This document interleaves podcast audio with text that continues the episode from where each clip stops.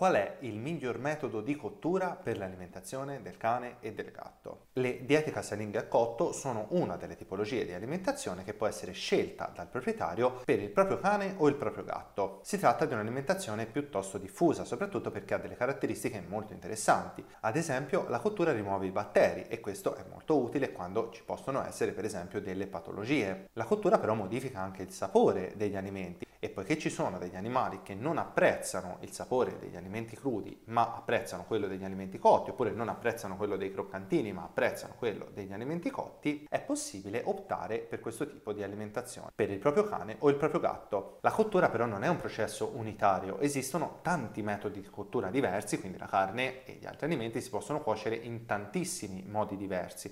Per questo motivo chi si avvicina per la prima volta a un'alimentazione casalinga a cotto per il proprio cane o il proprio gatto ha solitamente una domanda fondamentale. Ma qual è il miglior metodo di cottura per l'alimentazione del cane e del gatto? Il miglior metodo di cottura per definizione e in linea generale non esiste. Esistono tanti metodi di cottura che devono essere adattati all'alimentazione del singolo cane e del singolo gatto perché ciascuno ha le sue caratteristiche positive e le sue caratteristiche negative che bisogna conoscere per avere un'idea generale della situazione. In questo video quindi andremo a confrontare i vari metodi di cottura per capire quali sono le criticità e quali sono i benefici di ciascun metodo di cottura e aiutarvi quindi a scegliere quello che può essere il miglior metodo di cottura per il vostro cane o il vostro gatto. Buongiorno a tutti, io sono il dottor Valerio Guigi, medico veterinario, specialista in ispezione degli alimenti e nella mia attività mi occupo di alimentazione e nutrizione del cane e del gatto prima di iniziare a confrontare i vari metodi di cottura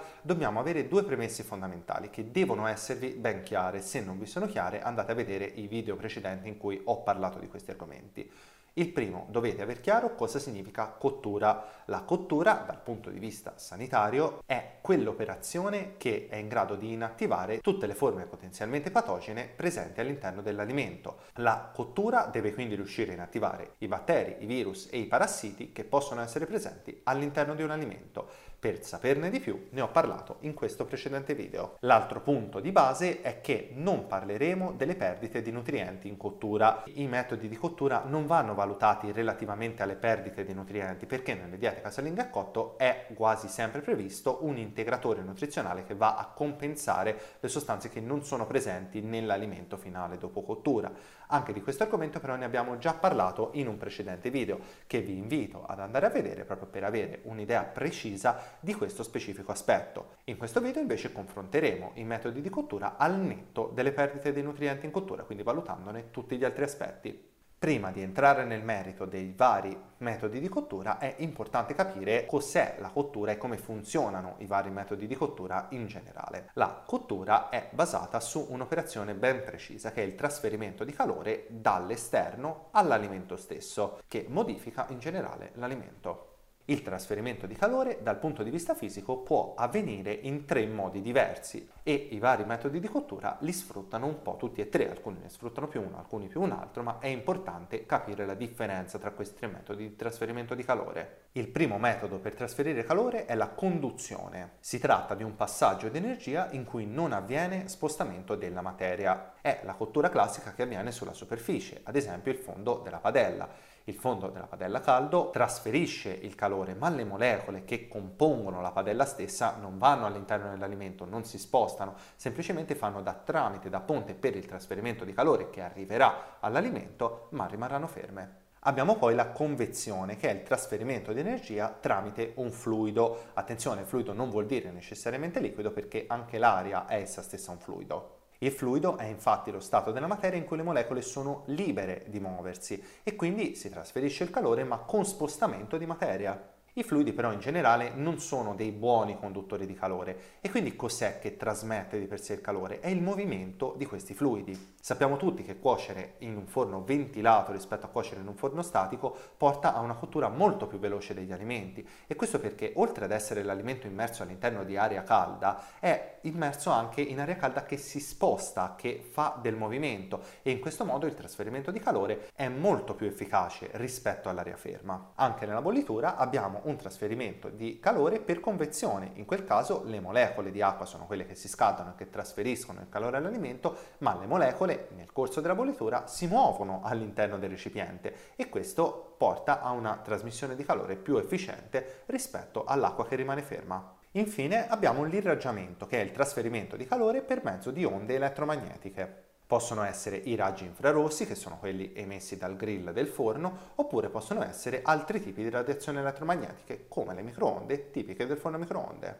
I diversi metodi di cottura possono utilizzare uno solo di questi metodi di trasferimento di calore oppure possono utilizzarne anche più di uno e questa è la base fondamentale per capire le differenze che ci saranno poi successivamente nell'alimento cotto. Andiamo quindi a valutare le differenze tra i vari metodi prendendo in considerazione l'alimento principale che costituisce l'alimentazione del cane e del gatto, che è la carne. Iniziamo dal primo metodo di cottura che è il trasferimento di calore tramite acqua. Dei metodi che possiamo utilizzare normalmente per cucinare fanno parte la bollitura e la cottura al vapore. Entrambi sono due metodi di cottura che si basano sulla convezione, cioè sullo spostamento di molecole all'interno di un fluido che trasferiscono il calore all'alimento. La cosa uguale tra i due è che la massima temperatura che viene raggiunta è sempre di 100 gradi, che è il punto di evaporazione dell'acqua. La differenza fondamentale tra i due metodi di cottura è che mentre nella bollitura l'alimento è immerso nell'acqua allo stato liquido, nella cottura al vapore l'alimento è immerso nell'acqua allo stato gassoso, ma sostanzialmente è sempre il trasferimento di calore tramite acqua che si muove che porta alla cottura degli alimenti.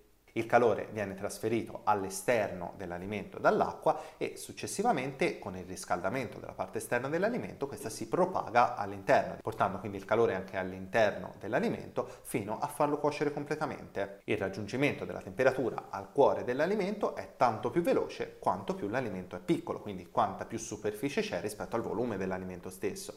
Tanto più è grande, tanto più tempo sarà necessario per portare quell'alimento a cottura. La caratteristica di questi due tipi di cottura è che generalmente sono due cotture abbastanza prolungate quando si cerca di raggiungere la temperatura al cuore dell'alimento e questo ci rende praticamente sicuri sul fatto che la carne bollita o cotta al vapore sia stata in grado di uccidere tutti i patogeni che potevano essere presenti all'interno dell'alimento. L'alimento bollito quindi è di fatto un alimento sterile purché naturalmente la cottura avvenuta sia completa. In questo schema, in questo grafico, possiamo vedere come la temperatura massima del fluido viene raggiunta abbastanza velocemente, ma la temperatura all'interno dell'alimento, al cuore dell'alimento, venga raggiunta molto più lentamente e questo significa che appunto la cottura per essere completa deve essere abbastanza prolungata, quanto va in base al tipo di alimento e alle sue dimensioni. La cottura prolungata, oltre ad uccidere i patogeni, permette di cambiare il sapore dell'alimento, permette di cambiare il colore e degrada la maggior parte delle proteine presenti all'interno dell'alimento e con esso il potenziale allergenico di quell'alimento stesso. Di questo argomento ne abbiamo già parlato in un precedente video. Riguardo al sapore, questi due metodi di cottura tendono un pochino a diluirlo rispetto all'alimento da crudo o cotto con un altro metodo di cottura. Questo perché le cellule vengono rotte all'interno del metodo di cottura e questo fa sì che molti nutrienti percepiti come saporiti, percepibili dalla lingua del cane e del gatto, finiscono nel liquido di cottura o nel liquido che sta sotto all'alimento nel caso della cottura al vapore. Questo fa sì che si perda parte del sapore dell'alimento e questo fa sì che i cani e i gatti più esigenti non siano particolarmente amanti di questo metodo di cottura. Con questo tipo di cottura inoltre si ha anche un altro fenomeno da non trascurare più con la bollitura che con la cottura al vapore, che è l'ingresso di acqua all'interno degli alimenti. Oltre ad uscire parte dell'acqua che era presente inizialmente, altra rientra e questo fa sì che si tratti dei metodi di cottura che lasciano un prodotto finale più voluminoso. Alcune volte la carne cotta in bollitura addirittura aumenta di peso. La differenza in alto di peso è data proprio dal fatto che è entrata acqua all'interno di quell'alimento specifico. Da notare che la cottura in acqua l'acqua è praticamente obbligata per alcuni tipi di alimento, non parlo della carne ma parlo principalmente dei componenti amilacei venduti da secchi, quindi il riso e la pasta, è praticamente obbligatorio cuocerli in acqua, perché se non entra l'acqua sono assolutamente indigeribili sia per il cane che per il gatto. L'ingresso di acqua ha anche la capacità di rendere l'alimento più morbido, quindi più facilmente masticabile dai cani e dai gatti che hanno appunto dei problemi di masticazione. Infine, l'alimento bollito tende ad avere, rispetto ad altri metodi di cottura, un volume maggiore e questo fa sì che un alimento bollito sazi di più un cane o un gatto rispetto a quello che farebbe la sua controparte che non è stata bollita, ma è stata cotta in altro modo. Questo fa sì che cani e gatti molto famelici o che stanno facendo una dieta dimagrante, quindi devono perdere peso e di conseguenza hanno fame, beneficino di più da questo metodo di cottura proprio perché il maggior volume tende a saziarli maggiormente, tendono a riempire molto di più lo lo stomaco rispetto ad altri metodi di cottura che invece fanno perdere più acqua, saziando di fatto meno. Questo vuol dire che per cani e gatti che sono particolarmente appetenti, che chiedono un volume di alimento più elevato rispetto ad altri, è da preferire questo metodo di cottura rispetto ad altri metodi di cottura che andremo a vedere adesso. Il secondo metodo di cottura che andiamo ad analizzare è il trasferimento di calore tramite aria che noi possiamo avere nella cottura al forno o nella cottura alla griglia. Questi metodi di cottura sono basati in parte sulla conduzione e in parte sulla convezione. La convezione, cioè il trasferimento di calore, in questo caso non è fatta dall'acqua ma è fatta dall'aria che è calda e quindi trasferisce il calore all'interno dell'alimento. La conduzione invece è fatta dalla superficie su cui l'alimento poggia. La differenza fondamentale tra il trasferimento di calore nell'aria e il trasferimento di calore in acqua è che con l'aria si possono raggiungere temperature molto molto più alte rispetto a quelle che si potevano raggiungere con l'acqua, che a un certo punto poi evapora. Questo è il motivo per cui con questo tipo di cottura è molto facile superare i 110 gradi e i 110 gradi sono il limite minimo per cui può avvenire la reazione di Maillard. La reazione, spiegata in modo molto semplice, si basa sull'interazione tra gli aminoacidi presenti nell'alimento e gli zuccheri riducenti che sono presenti all'interno. Questo porta alla formazione di composti aromatici con la formazione di migliaia di molecole che modificano il sapore. Una delle più conosciute è il bis 2 metil 3 solfuro, questa molecola qua, la molecola che dà il tipico sapore della carne arrostita. Per avere questa reazione è fondamentale superare i 110 gradi, ma la reazione avviene soprattutto a una temperatura che va dai 120 ai ai 140 gradi. Queste modifiche nel sapore e poi anche nell'odore della carne lo rende uno dei metodi di cottura in assoluto più apprezzati sia dal cane che dal gatto, che rende possibile utilizzarli nelle numerose patologie che causano inappetenza al cane e al gatto. Cuocere in questo modo permette di avere alimenti molto appetitosi, molto appetibili che invogliano l'animale, anche se non ha particolarmente voglia di mangiare, a mangiare comunque. Purtroppo non sono metodi di cottura privi di problemi, ma anzi hanno alcuni problemi che devono essere presi in considerazione, legati principalmente all'alta temperatura che si raggiunge con questi metodi di cottura. Un primo problema è il fatto che si possono formare dei prodotti dannosi per la salute specialmente quando le temperature di cottura diventano troppo alte. Esistono tantissimi di questi composti e i principali sono i seguenti. Le amine eterocicliche sono alcune delle molecole che si formano nella cottura della carne ad alte temperature e, se non tutte, quantomeno alcune, hanno un potenziale cancerogeno, come ci viene mostrato da studi come questo oppure questo. Da notare che il potenziale cancerogeno non è solo stato riportato nell'uomo, ma anche negli animali, per cui vale anche per il cane e per il gatto. Abbiamo poi l'acrilamide che si forma con la cottura ad alte temperature di alcuni specifici alimenti, in particolare però in questo caso gli alimenti a rischio non sono le carni ma sono gli alimenti molto ricchi di amido tra cui la pasta, il riso e le patate, quando vengono cotte a temperature molto alte. Qui lascia la scheda IARC che valuta il potenziale cancerogeno di questa molecola.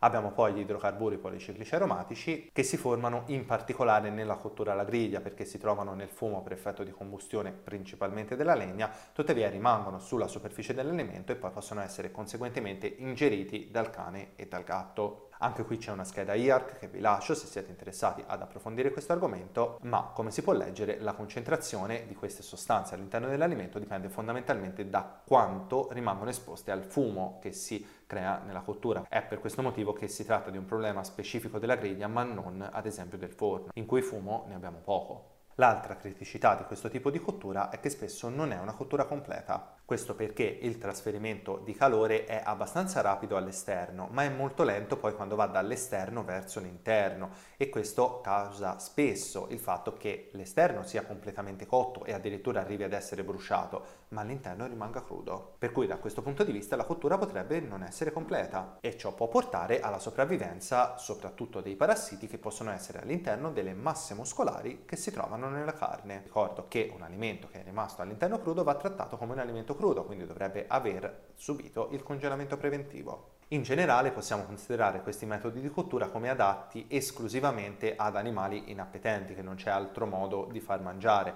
Per tutti gli altri le due criticità, cioè il fatto che le cotture spesso sono incomplete, ma soprattutto il fatto che si possono formare dei composti cancerogeni, il cui potenziale patogeno aumenta molto se questi metodi di cottura sono utilizzati per tanto tempo, quindi tutti i giorni, per lunghi periodi, più che se vengono utilizzati una volta ogni tanto, dove le probabilità di avere queste molecole sono chiaramente per forza di cose più basse, non li rendono comunque sia dei metodi di cottura in generale consigliati per il cane e per il gatto, meglio preferirne altri. Il terzo metodo di cottura che analizziamo è il trasferimento diretto di calore, che nella pratica comune corrisponde alla cottura in padella o alla cottura alla piastra. La differenza fondamentale rispetto ai due metodi di cottura precedenti è che questo metodo di cottura è fondamentalmente una conduzione, cioè un passaggio diretto dalla superficie calda all'alimento. L'alimento quindi di fatto non si trova immerso in un fluido perché l'aria calda che viene prodotta appunto dalla superficie di cottura sale rapidamente verso l'alto e quindi di fatto non torna all'alimento e lo cuoce pochissimo. Per questo metodo di cottura vale più o meno quanto abbiamo detto per il precedente metodo di cottura, ovvero le temperature raggiunte sono particolarmente alte, possiamo avere la reazione di Maillard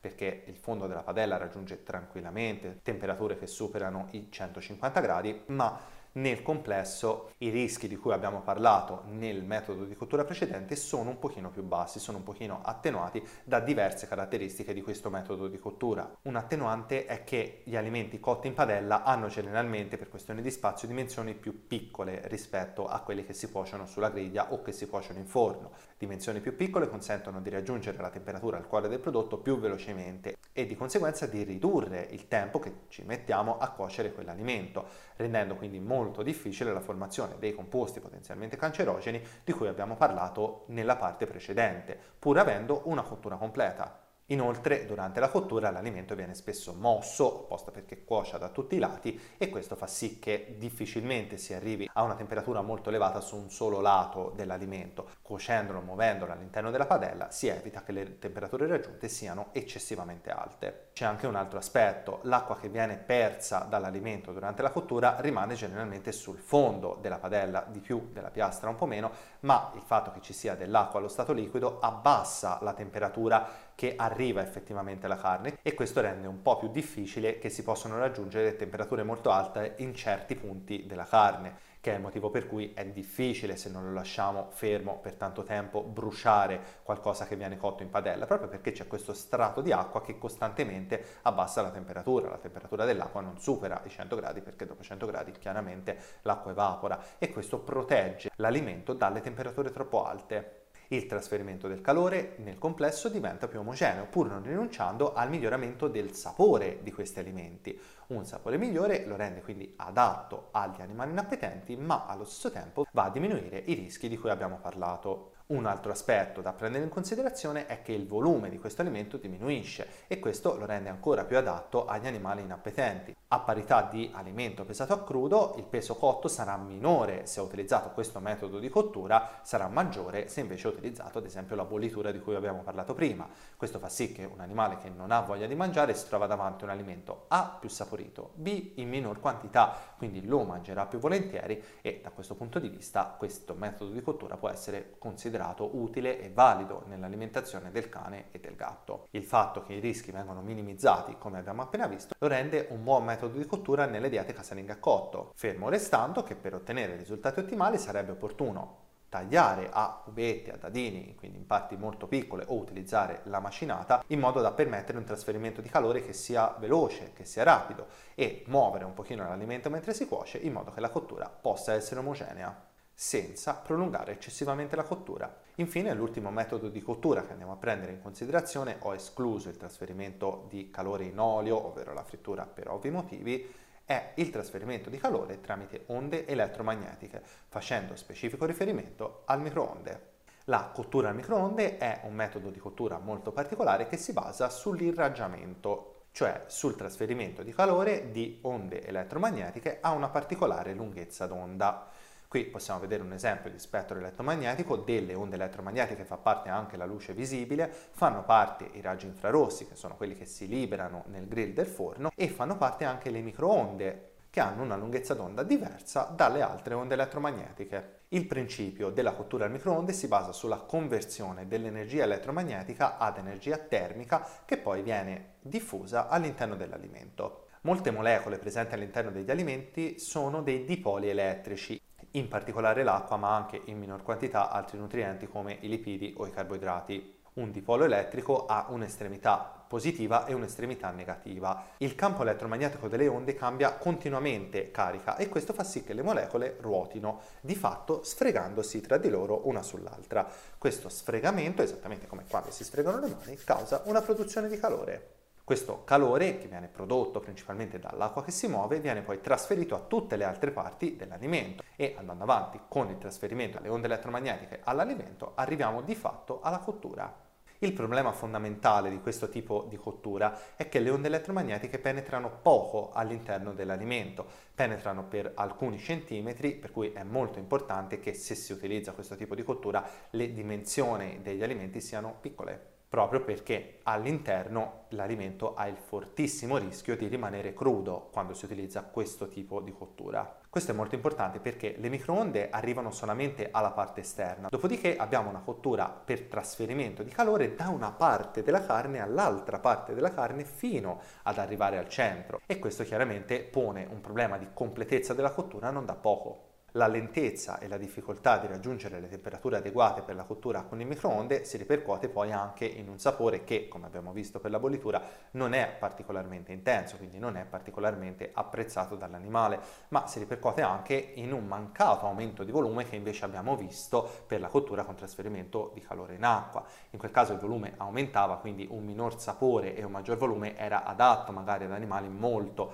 appetenti che magari mangiano più lentamente e si saziano di più nel complesso la cottura al microonde, per quanto non si raggiungono le temperature altissime che abbiamo visto negli altri metodi di cottura, non porta queste particolari variazioni di sapore e non porta nemmeno un aumento di volume. Inoltre bisogna sempre ricordare che la cottura va a buon fine solamente nel caso in cui gli alimenti siano molto ricchi di acqua. Quando sono più poveri di acqua c'è meno acqua, di conseguenza le onde elettromagnetiche funzionano in modo peggiore, il trasferimento di calore avviene in modo peggiore e questo rende ancora più difficile raggiungere il completamento della cottura stessa. In generale la cottura a microonde è un tipo di cottura che si utilizza in alimentazione umana per cuocere principalmente i vegetali che avendo tanta acqua hanno dei risultati migliori dalla cottura a microonde rispetto alla cottura della carne che di acqua ne ha un po' meno rispetto ai vegetali. Questo studio scientifico è andato a raccogliere i vantaggi e gli svantaggi principali della cottura a microonde dei vegetali. Per quanto riguarda però la carne, considerati però i pochi vantaggi e il fatto che è molto probabile, a meno che si facciano dei pezzi molto piccoli, di non completare la cottura in questo tipo di apparecchio, la cottura a microonde non è uno dei metodi di cottura che personalmente preferisco nell'alimentazione del cane e del gatto. Preferisco di gran lunga che vengano utilizzati gli altri metodi di cottura, in particolare la bollitura oppure la cottura in padella, che hanno dei vantaggi molto più consistenti. Il microonde quindi non lo consiglio per la prima cottura, proprio perché spesso incompleta, mentre può essere un buon metodo per far veloce negli alimenti che sono già stati precedentemente cotti e hanno bisogno nel caso di essere riscaldati per un veloce riscaldamento che dura un paio di minuti, quindi per la comodità del proprietario, con alimenti che erano già stati cotti in precedenza con altri metodi di cottura, può essere invece utilizzato in modo valido per rendere più agevole la somministrazione dell'alimentazione casalinga al cane e al gatto. Per cui, tirando un po' le somme di questa analisi che abbiamo fatto, qual è il miglior metodo di cottura? Personalmente consiglio di utilizzare come metodi di cottura o il trasferimento di calore in acqua o il trasferimento diretto di calore tra quelli che abbiamo visto. Sconsiglio invece di utilizzare, almeno in modo continuativo, la cottura al microonde oppure la cottura per trasferimento di calore con aria, quindi il forno o la griglia, per i motivi che abbiamo precedentemente detto. Tra i metodi di cottura che ritengo più adeguati all'alimentazione del cane e del gatto, ovvero la bollitura, la cottura cottura al vapore, la cottura alla piastra e la cottura in padella, Beh, in generale è difficile definirne uno migliore, ciascuno ha le sue criticità e i suoi benefici e questo naturalmente va considerato prendendo nello specifico il singolo cane o il singolo gatto, qual è la sua situazione specifica. In alcuni casi questi metodi di cottura sono equiparabili se il cane o il gatto non ha preferenze, ma purtroppo capita spesso che anche solo dal punto di vista del sapore il cane e il gatto le preferenze le abbiano e di conseguenza in quelle situazioni si va a scegliere il metodo di cottura migliore per quella situazione, quindi per quel cane o per quel gatto in base alle sue specifiche necessità. Voi che cosa ne pensate? Quale metodo di cottura utilizzate nell'alimentazione del vostro cane o del vostro gatto? Avevate mai pensato alle differenze? C'è un motivo che magari non sia la praticità per cui avete preferito un metodo di cottura piuttosto che un altro? Fatemelo sapere qui sotto nei commenti di YouTube oppure potete farmelo sapere nella mia pagina Facebook Valerio Guigi. Io vi ricordo che se siete interessati a una consulenza nutrizionale, una visita veterinaria o una dieta casalinga formulata direttamente da me, magari proprio una dieta casalinga a cotto per cui non conoscete il miglior metodo di cottura, trovate tutti i recapiti qui sotto nella descrizione del video. E detto questo io vi saluto e noi ci vediamo al prossimo video.